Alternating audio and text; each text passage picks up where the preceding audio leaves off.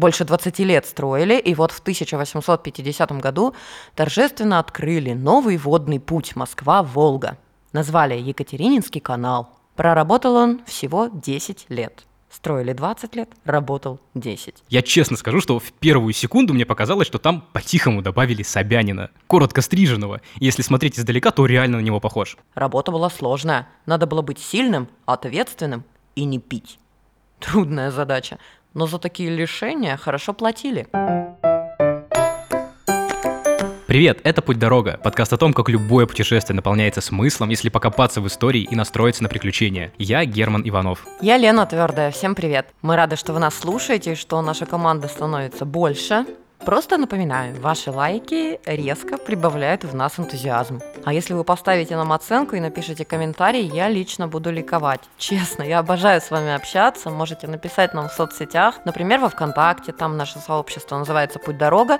В Инстаграме наша страничка travel.riama.ru и точно такой же адрес у сайта «Путь дорога». Он посвящен путешествиям по Подмосковью, очень удобный инструмент для планирования поездок и составления маршрутов. Пожалуйста, пользуйтесь Подписывайтесь. В этот раз мы снова ездили в Клин. Все никак мы не можем туда накататься, так он нам понравился. Мы расскажем, как одного немца чуть не посадили за то, что он построил в Клину вокзал, за что Ивану Грозному пришлось извиняться перед клинчанами, а делов он там наворотил будь здоров. Про одного местного философа, который сравнивал мысли человека с мочой. И еще ради каких старинных купеческих домов стоит свернуть с обычного туристического маршрута. Мы уже были в Клину пару раз. Прошлым летом мы ездили в музей Чайковского, а перед Новым годом в музей елочной игрушки. Послушайте обязательно эти выпуски. Так вот, каждый раз, когда мы приезжали в Клин, то прямо давали себе обещание, что когда-нибудь обязательно просто погуляем по городу. Он нам каким-то таким уютным показался, милым, в центре было красиво. Так что в этот раз мы решили побольше узнать про город и сделать отдельный выпуск про Клин.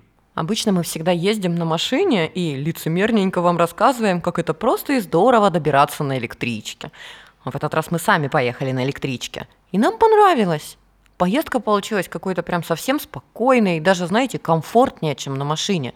Но вот честно, мы бы по самой Москве только час ехали, а тут на «Ласточке» за 358 рублей мы за час доехали до Клина. На мягких креслах еще и с кондиционером. На улице, между прочим, уже утром показывала тридцатку, так что даже если у вас нет машины, это вообще не отговорка, чтобы не ехать в Клин. Да, если немножко знать его историю, то даже первая встреча с городом начинается с легенды. Железнодорожный вокзал в Клину построили в 19 веке по ошибке. Мы узнали об этом задним числом, когда пришли в дом музея Аркадия Гайдара. Вот что нам рассказала заведующая музеем Наталья Перлина. Э, город Клин не очень сильно большой, да, вы были, видели, что обойти можно за, за полдня. И поэтому вокзал здесь должен был быть второго класса. Маленький вокзал. Вот город Тверь, город большой красивый, купеческий. И вокзал, соответственно, там тоже должен быть красивый, купеческий. Немец, фамилия была у него Кюхельбехер, ему дали задание построить в Твери вокзал. 117 метров красоты с колоннами. Зашибись. Немец построил, приехала комиссия, стали проверять, а в Твери вокзала нет. Мне говорят, немец. Ты, конечно, извини. Немец говорит, нет, я построил.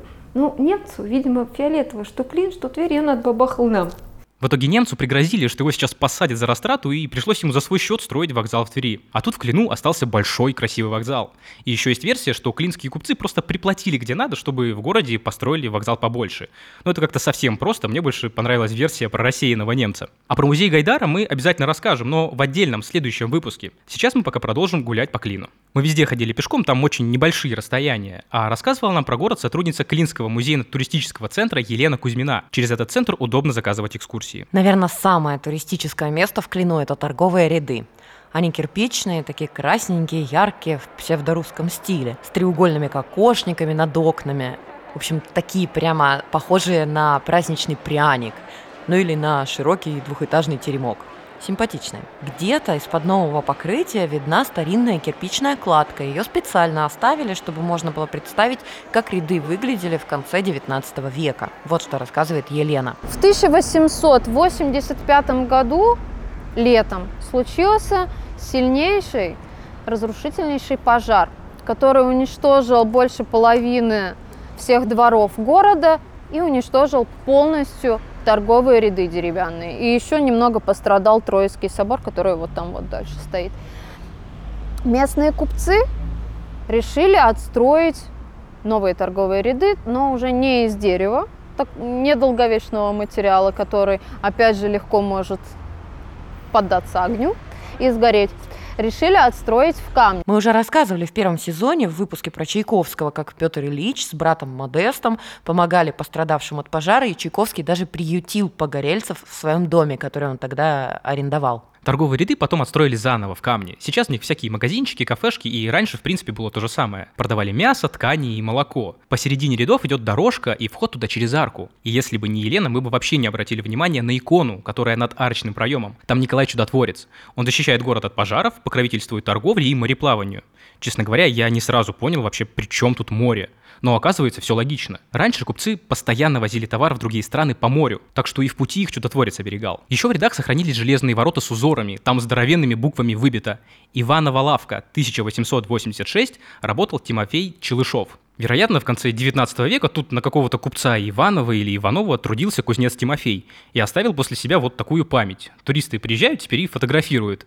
Мы тоже сфоткали эти ворота и фото наших путешествий вы можете посмотреть на сайте Путь Дорога или в инстаграме travel.riama.ru. А кузнецы, пожалуй, были самыми важными персонами в торговых рядах – их, в принципе, всегда и везде уважали, но Клин без них просто не мог обойтись. Город на пути из Москвы в Тверь, а позже и в Петербург. И через Клин постоянно все ездили, туда-сюда скакали лошади, постоянно приезжали новые люди, и, естественно, надо было все время что-то чинить. Какие-нибудь телеги, подковы менять лошадям.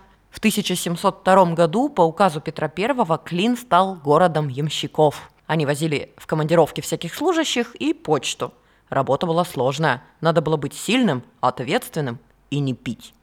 Трудная задача, но за такие лишения хорошо платили. Семьи ямщиков получали бонусом освобождение от государственных податей и землю для постройки дома.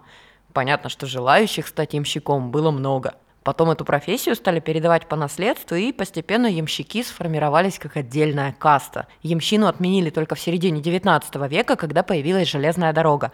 А до этого в Клину было весело и, видимо, очень шумно. По указу Петра I ямщики должны были трубить в рожок, чтобы издалека сообщать о своем приезде. Так делали в Европе, и Петр решил, что нам так же надо.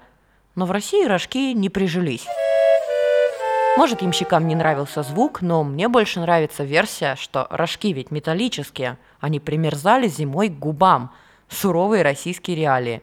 Вместо басурманских рожков лучше просто свистеть. Наши мужики были профи в этом деле, их и без всяких рожков было слышно.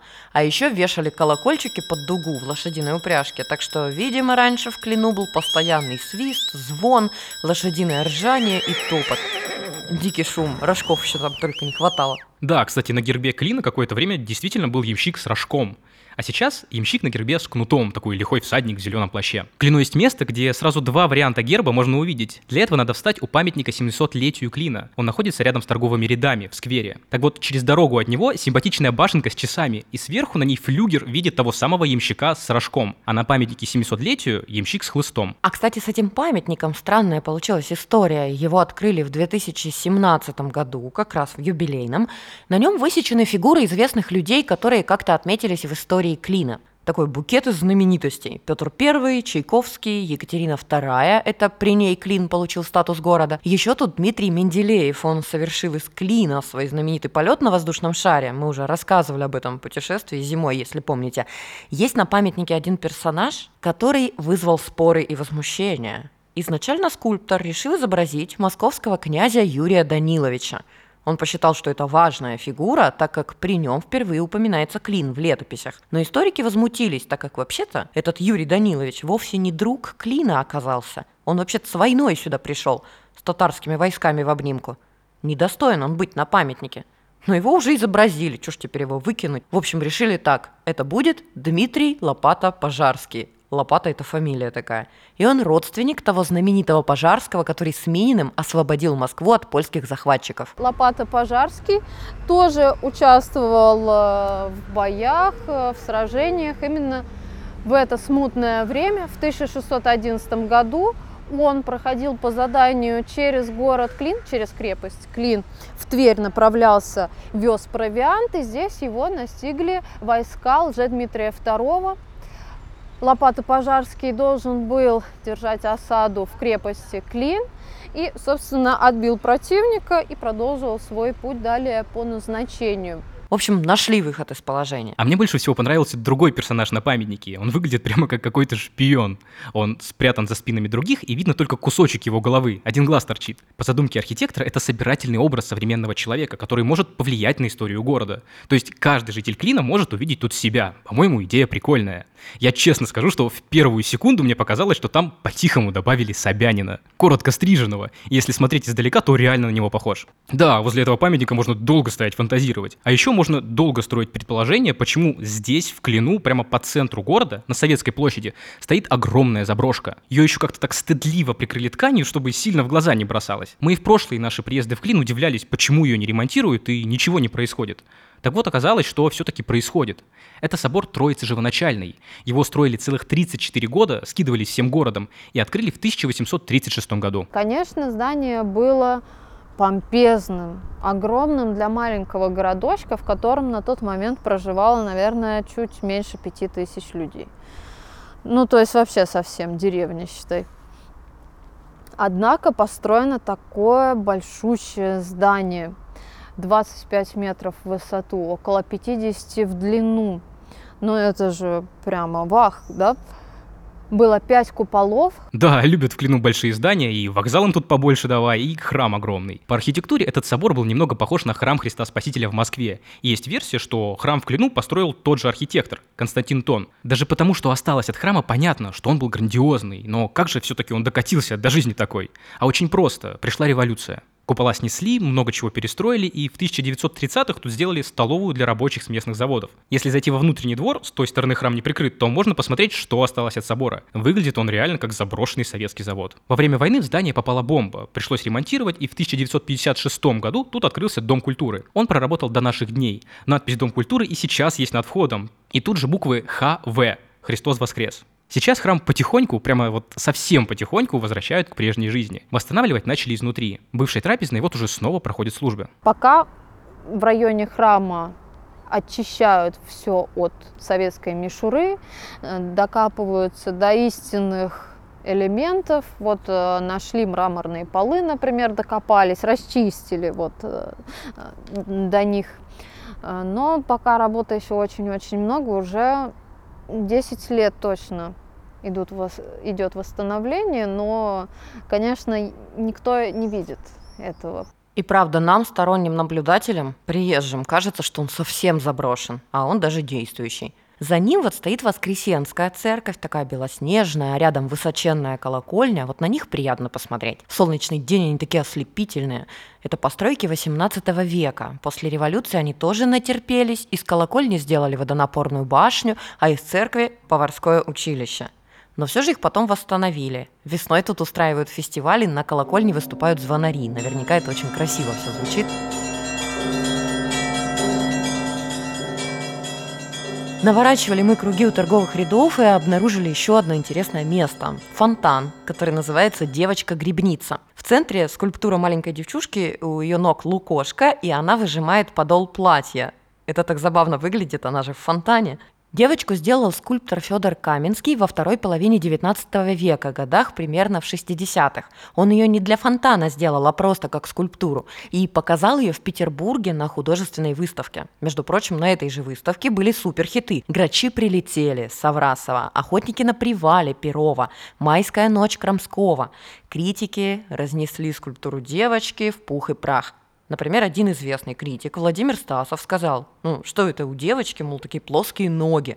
Этот Каменский что, детей никогда не видел, они же пухленькие. И поза, дескать, у ребенка деревянная, да и вообще весь сюжет неинтересный. А еще вот что обидное написал. Неужели весь свой век Каменский будет только и делать, что немножко кисленьких женщин, да немножко сладеньких детей? Фу, какой противный. Справедливость восторжествовала спустя 20 с лишним лет. В 1896 году на выставке в Нижнем Новгороде грибница получила высшую награду. Съели, господин Стасов. Но это еще не все. В 1900 году скульптуру показали на Всемирной выставке в Париже, и там она взяла серебро. В Клин девочку привез сибирский золотопромышленник Дмитрий Чернядев. Он ее купил для своей усадьбы. Ее после революции случайно нашли на дне одного из прудов. Кстати, в фонтане сейчас стоит копия, а подлинник в местном краеведческом музее. Как думаете, почему? Воруют у нас в России. Нашлись ребятки, которые хотели сдать эту клинскую Аленушку на вторчермет – Воришки попались, а драгоценная девочка теперь живет в музее. Напротив этого фонтана через дорогу дом номер три на Советской площади. С ним связана забавная история. До революции здесь было модное заведение, ресторан-гостиница купца Горшкова. В Клину это место называли Горшковской горой. В самом здании нет ничего необычного, но есть там два небольших балкончика. И вот с одного из этих балкончиков в 1917 году горожанам объявили о свержении царской власти. А клинчане люди простые. Они постояли, послушали это все, репу почесали и такие, ну ок, свергли и свергли. И дальше пошли работать. Им и без царя было чем заняться. Крестьянам и рабочим, то есть большинству горожан, в целом было все равно. Они просто продолжили заниматься своими делами. Купцам, конечно, революция в итоге вышла боком. Как мы знаем, купцы в Клину были, держали лавки, заводы, фабрики, но старинных купеческих домов в Клину сохранилось мало, не то что в Коломне или Зарайске. Но как минимум на Советской площади 11 есть дом местного купца Орлова, довольно крупного бизнесмена.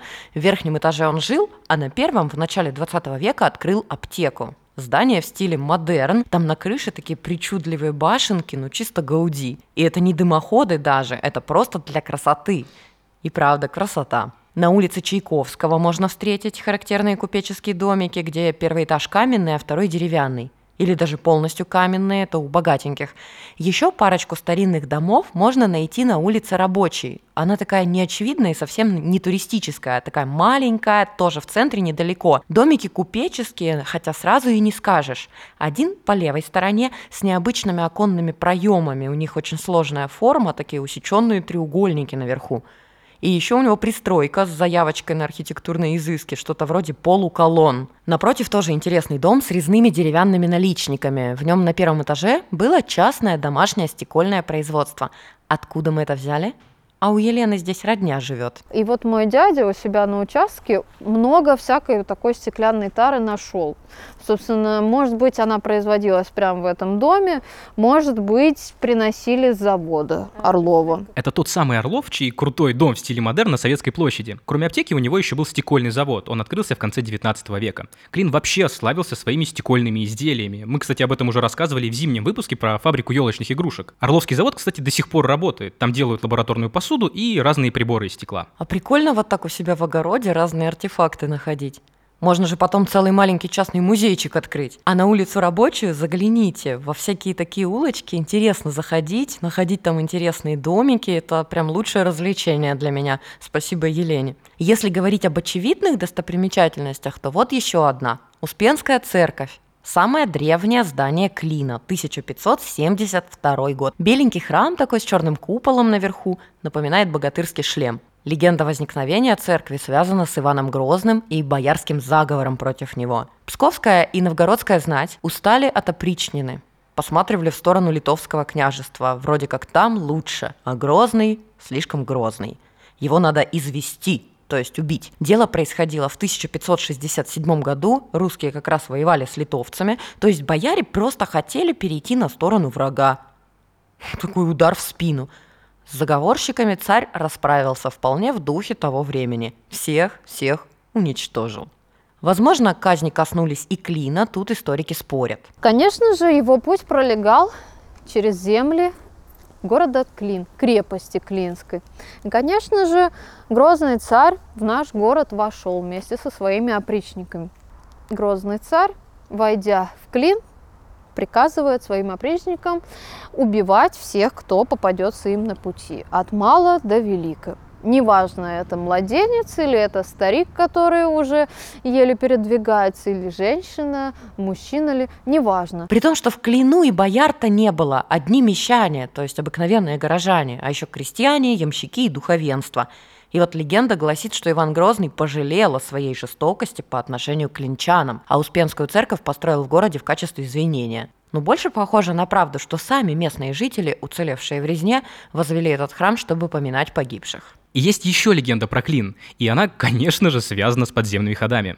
Это прям любимая тема многих древних городов. Можно прям рейтинг составлять топ вымышленных подземных ходов Подмосковья. В Клину якобы была целая сеть подземных ходов, и они вели к реке Сестре. Река Сестра проходит через город, изгибаясь, и этот резкий изгиб в виде клина. Вот вам, кстати, разгадка названия города. А почему река Сестра? Название у реки древнее. и совершенно не славянского происхождения. Почему? Потому что первыми на эти земли пришли финно-угорские и балские племена. Река Сестра.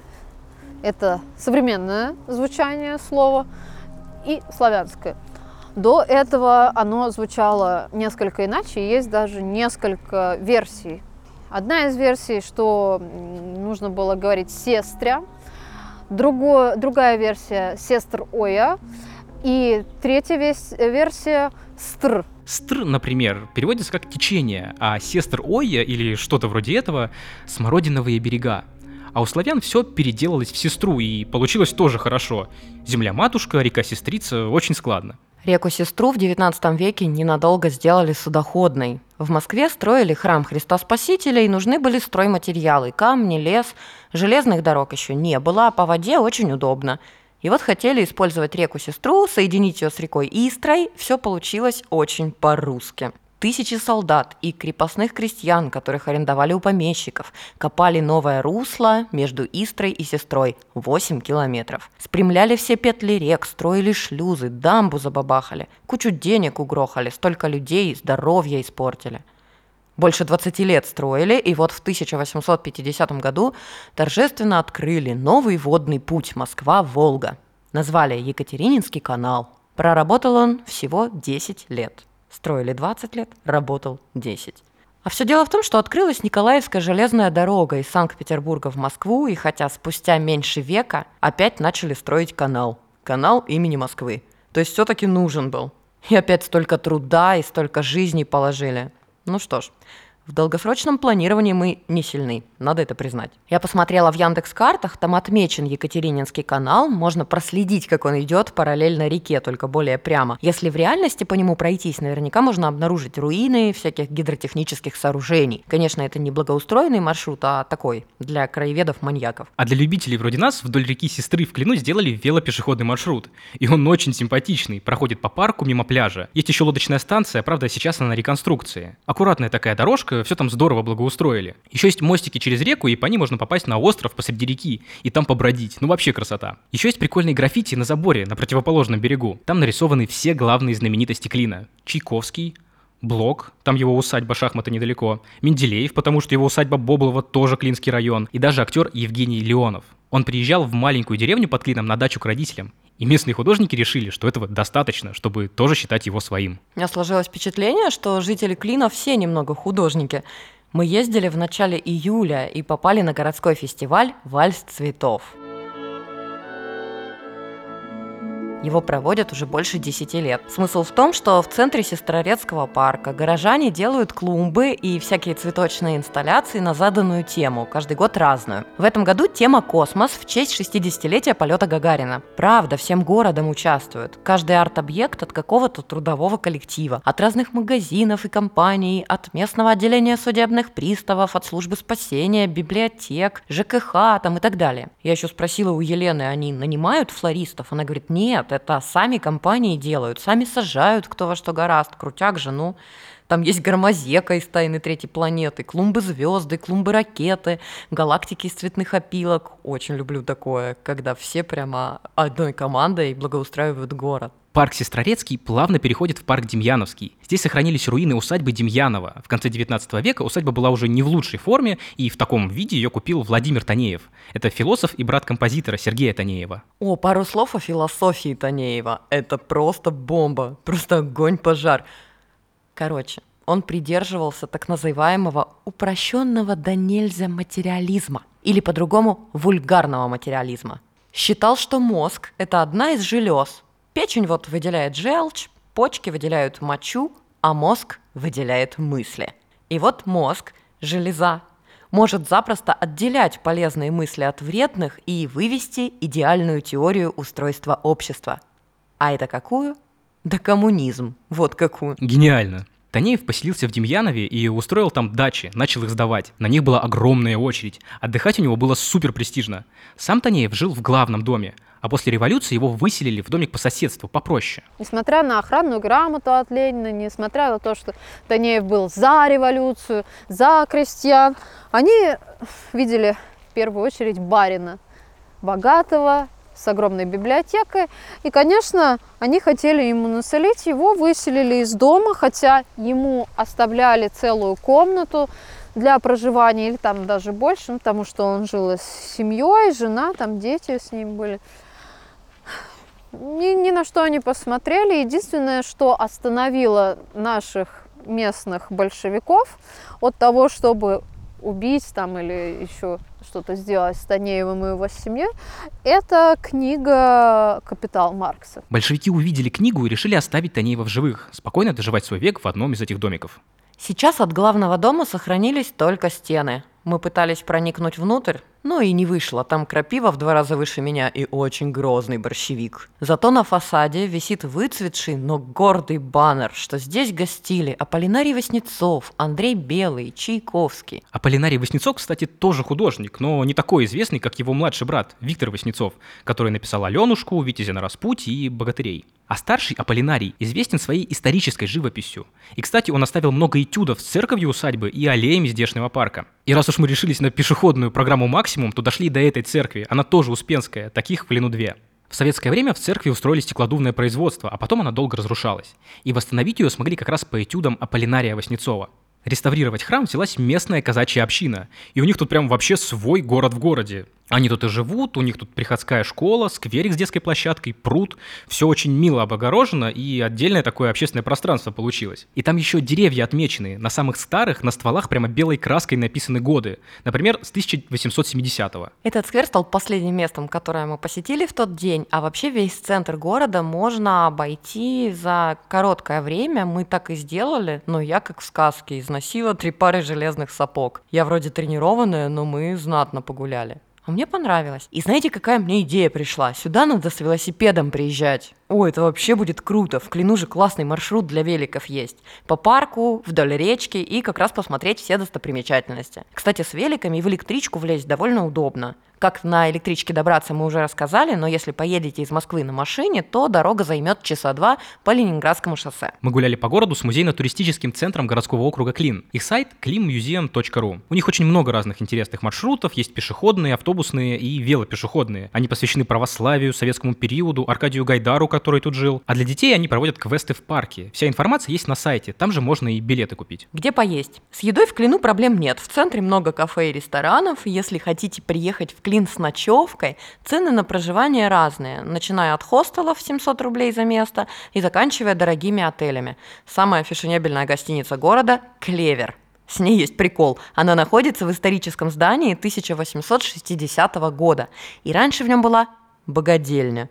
Ее построил местный купец Лепешкин в честь того, что его больная дочь чудесным образом вдруг выздоровела. В богадельне находили приют обездоленные странники. Сейчас тоже странники, но не обездоленные вовсе. Там двухместный номер стоит 4 400. На этом мы заканчиваем наш выпуск. Это был подкаст «Путь дорога». Подписывайтесь на нас в Яндекс Музыке, Кастбоксе и Google подкастах. Свои комментарии вы можете оставить в Apple подкастах и ВКонтакте. И рассказывайте про наш подкаст своим друзьям. Например, можно делать репосты в сторис. Нам будет очень приятно. Узнать, как интересно провести время в Подмосковье, можно на сайте путь дорога travel.riama.ru. Если хотите предложить нам свои идеи для поездок, какие-то интересные маршруты, обсудить вопросы сотрудничества, пишите на почту подкаст собакариама.ру. На этом мы прощаемся. Я Герман Иванов. Я Лена Твердая. Всем пока. Пока. Пока.